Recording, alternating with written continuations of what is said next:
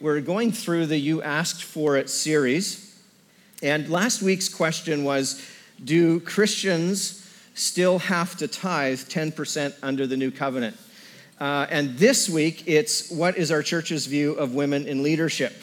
Uh, this is so much fun. Thank you. Uh, thank you, church, for asking all these nice questions and these easy questions. Uh, there's, there's a lot of good scholarly material to consider when it comes to this kind of a subject. And um, I'm just going to make a little bit of room here so I can, uh, I can move around a little bit.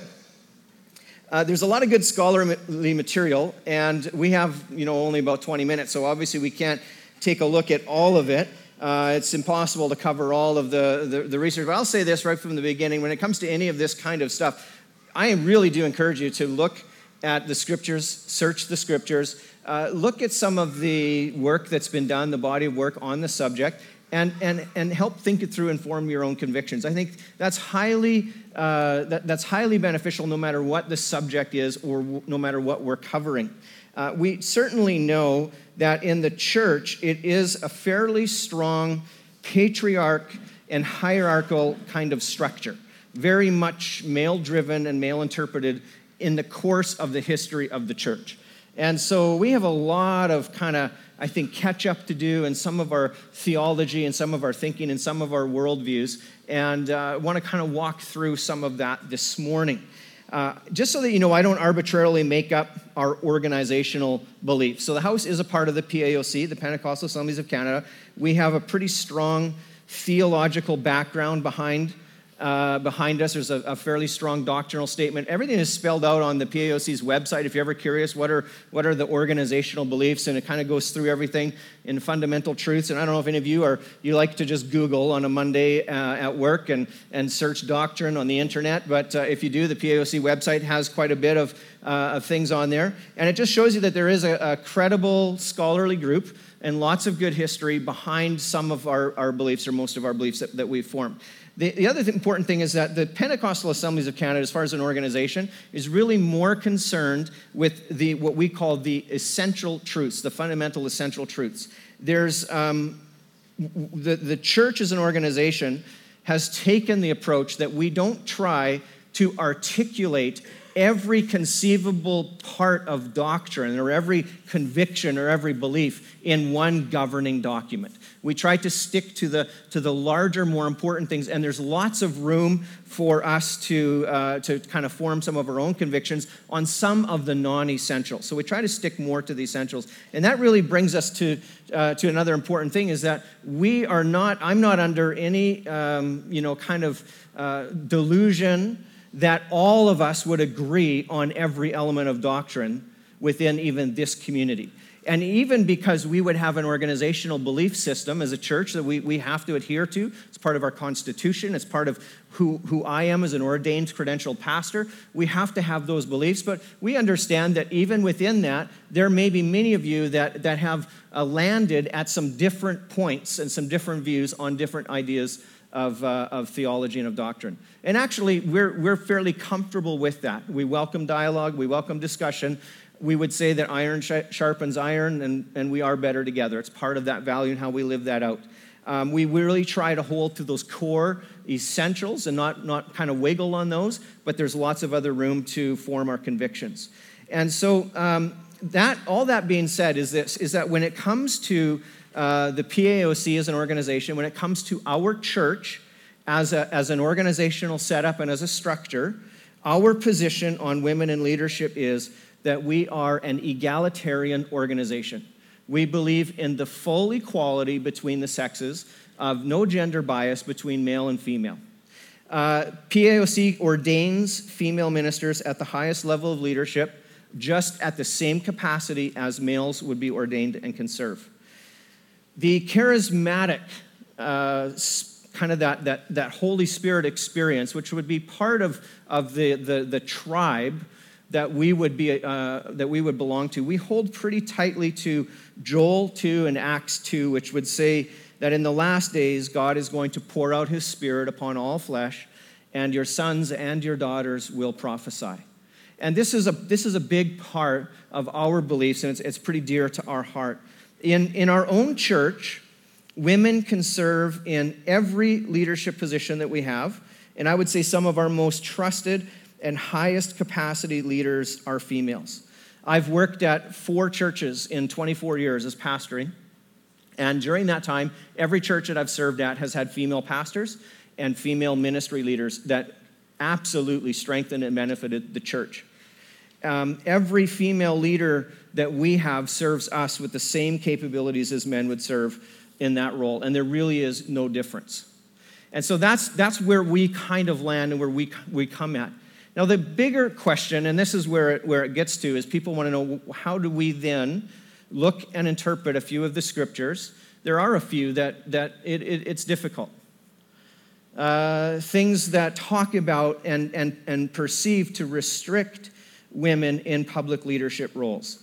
Uh, for instance, 1 Corinthians 14 34, 35 really speaks about there's a commandment uh, that seems to come across where it says that women should remain silent in church. They shouldn't speak out in church. They shouldn't have a leadership role over men. They shouldn't have uh, the ability to, uh, to lead and to teach.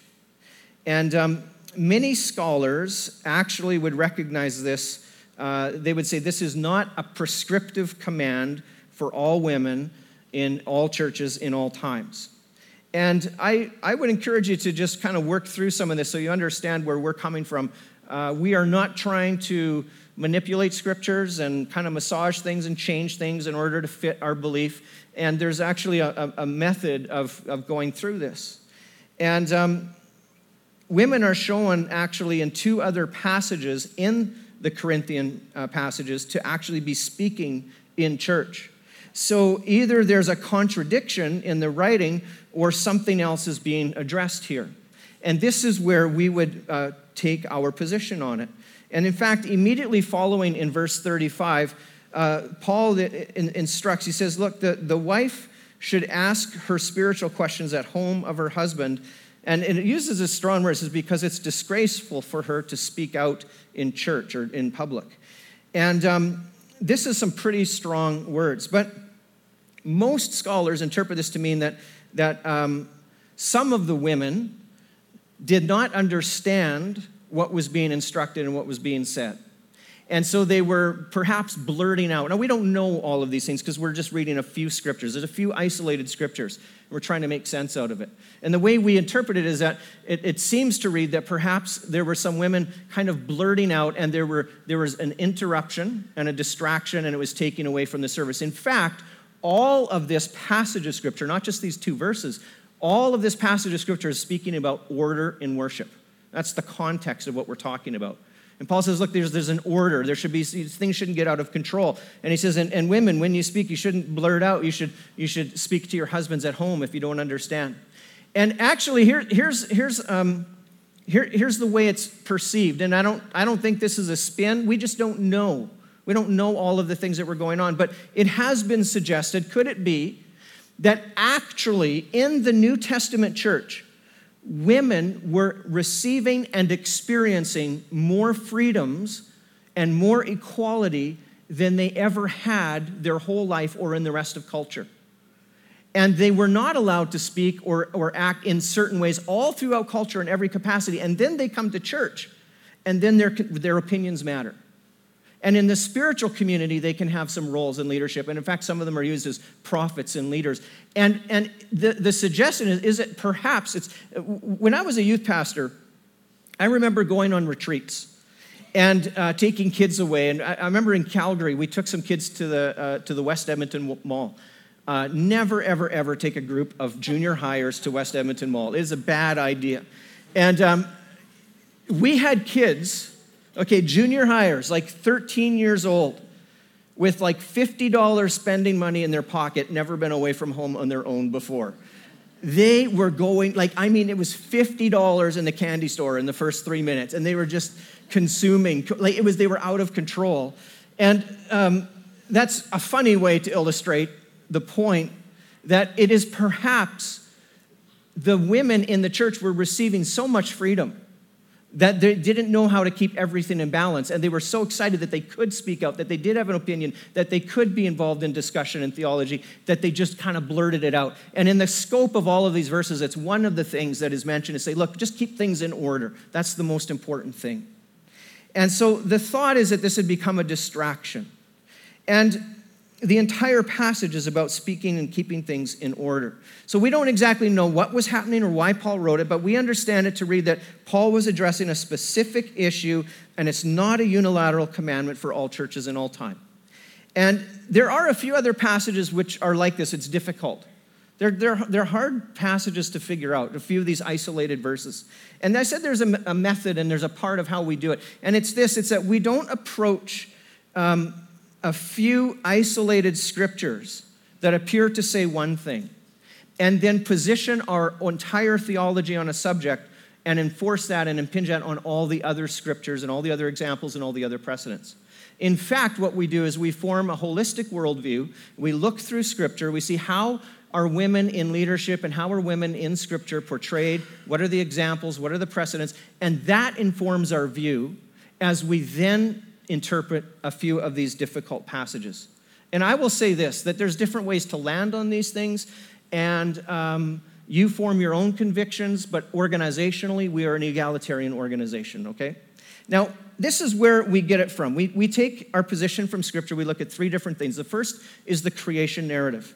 In Genesis 1 26, 28, there is this image of God applied to both male and female equally. In Genesis 1 26, 28, again, it says that both share dominion and rule over the earth equally. And in Genesis 2 18, the scripture is the Lord God said, It is not good for man to be alone. I will make a helper suitable for him. So, in our male driven, patriarchal history of the church, the traditional way of interpreting the scripture is to actually place Eve in a subordinate role to Adam. The connotation is that Adam is the superior one to Eve, and her value and her function is merely as Adam's helper. She's in this subordinate role. In fact, Eve is often portrayed as the weaker of the two, or the weaker sex. And it's important to know that the Hebrew word used here is ezer. And ezer, and it, the way ezer is interpreted into the English is not really, we don't use it in much the same way as it's used in Scripture. In the Hebrew Scriptures, Ezer is used a total of 21 times. This word is used 21 times. In two times, it speaks of Eve as Adam's helper. Three times, it speaks of Israel as a nation or as a people receiving military aid from another power, from another military force, in order to help them and save them. And 16 times, it's used to describe God's help in the life of those who believed in him. And so when Ezer is used in Scripture, it is very important to know this that the one who is receiving the help is actually more dependent, and perhaps it could be viewed is weaker than the one who is giving it. So just let that kind of sink in and save that one, wives, for later. Put that bullet in your gun. Hold on to it. The, the Ezer help from God was it was a necessity. It was, it was totally needed for the people of God. They could not exist without it. There is no scriptural use of the word Ezer.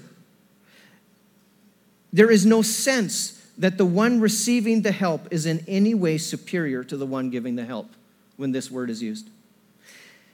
Nowhere in the Genesis narrative, now remember, this is kind of pre fall, this is creation, this is the way God intended us to be in our relationships. Nowhere in the Genesis narrative does the word Ezer infer that Adam was above Eve in the, in the creation. She was created equal.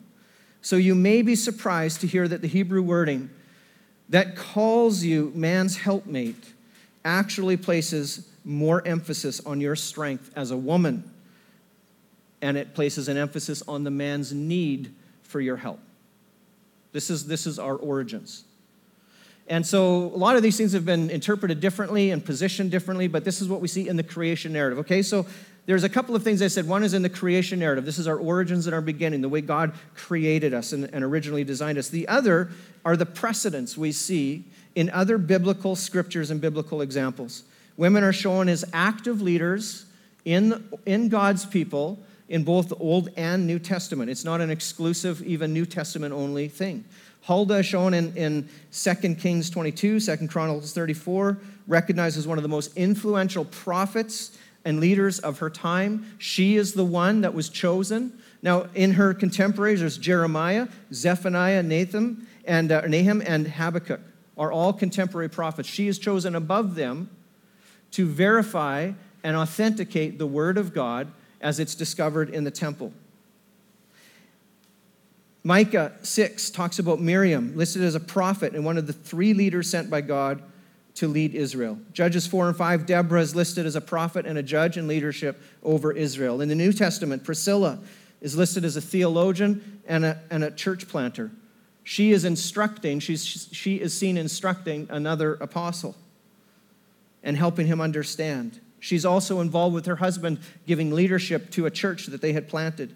Phoebe is listed as a deacon and an elder. Junia is identified as being an outstanding apostolic leader in the early church. There are many other biblical examples of women serving in leadership roles. And for us, it's a non issue for women to serve in leadership. And we would believe this when we say we're better together, part of that means male and female relationships respectfully working together, living together, and working together for the kingdom of God. So we do not exclude females from leadership roles or even from teaching roles in our church communities as part of our culture. Uh, I'm going to get the team to come. We're going to get ready to, to close up today, and we're going to actually worship together in a minute and, and pray for the baptismal candidates. But it really does kind of lend us to think how in the world does a, a, a talking about women and female leadership roles and equality bring itself around to baptism. And what do the two have in common? Well, the equality is not only seen in the Genesis narrative, it's not only seen in biblical precedents that we see all through Scripture, but it's also seen in the cross. And that is what baptism is, is really a declaration of the cross and of belief in Jesus. So check this out. Galatians 3 says this in verse 26 for you are all children of God through faith in Christ Jesus. And all who have been united with Christ in baptism have put on Christ, like putting on new clothes. It says this there is no longer, okay, in the, in the church, in the family of God, in the body of Christ, there is no longer Jew or Gentile, slave or free, male or female, for you are all one in Christ Jesus. So the cross is one of the most powerful declarations of equality for all humanity. The cross declares value, equal value on every person. It does not matter race or ethnic background. It does not matter if you are rich or poor. It does not matter if you are a popular hipster or marginalized and overlooked. It does not matter if you are male or female. The cross is an equalizer. And it's been said that the, the, the, the, the foot of the cross is level ground. None are positioned higher than the other, all are equal. This is the declaration of Jesus. Now, here's the thing is Jesus and the work of the cross is actually part of that is to restore us and to redeem us and bring us back to life without judgment and the curse of sin. And what theologians believe is much of the tension and the fighting and the, and the dissension between male and female relationships is a result of the fall and the curse of sin. And Jesus came to set us free from those things. And there's a restorative nature in the cross. There were very, very, very few socio political organizations that would have ever made a statement in the time of Jesus and the early church to say male and females are equal. Perhaps the only one. And when the church is very often accused of being stuck in the dark ages and being restrictive and chauvinistic and all, certainly there are pockets and there are things, there are scriptures misused that could fit that. But it is very possible to actually look at the church differently and look at the Christian church differently and say it from the very beginning has been very progressive and been very inclusive. There's lots of examples of bad things in the Bible and how women were treated. We can't justify all of it and make it all wash away, but um, it's a difficult issue. It's, a, it's an issue that comes up in our culture and in our media today. And I would say this that one of the greatest things is to remember that Jesus declared value over male, female equally. He declared value over everybody equally. It doesn't matter your race or your ethnic background. It doesn't matter your age. It doesn't matter. It only matters that Jesus loves you and he gave his life for you. And you know, when we're in a baptismal tank like that, we are all equal. And we are all adopted into the same family. We are all adopted into a giant, blended, dysfunctional, messy, glorious family. But we are better together. And our differences do not need to cause us to have distance, but we can respect and honor one another and admonish one another and encourage one another. We can be different. You will not agree with everything I preach or with everything Ed preaches or with everything that's taught you. We know that. We come from lots of different backgrounds, lots of baggage, lots of hurts, lots of stuff. Some of us are way down the road on some issues, and some of us are just like we're not even sure we even want to we want to get in on that discussion. Could we be a community of grace where we make room for everyone? Who doesn't want to be a part of a community that would say we're better together? And so this morning we want to pray for our baptismal candidates, and we're going to do it this way. We're going to have them have them come in, in, in just a minute. And uh, as they come, we're going to get some of you as friends and family uh, to come and stand with them, and we're going to pray for them.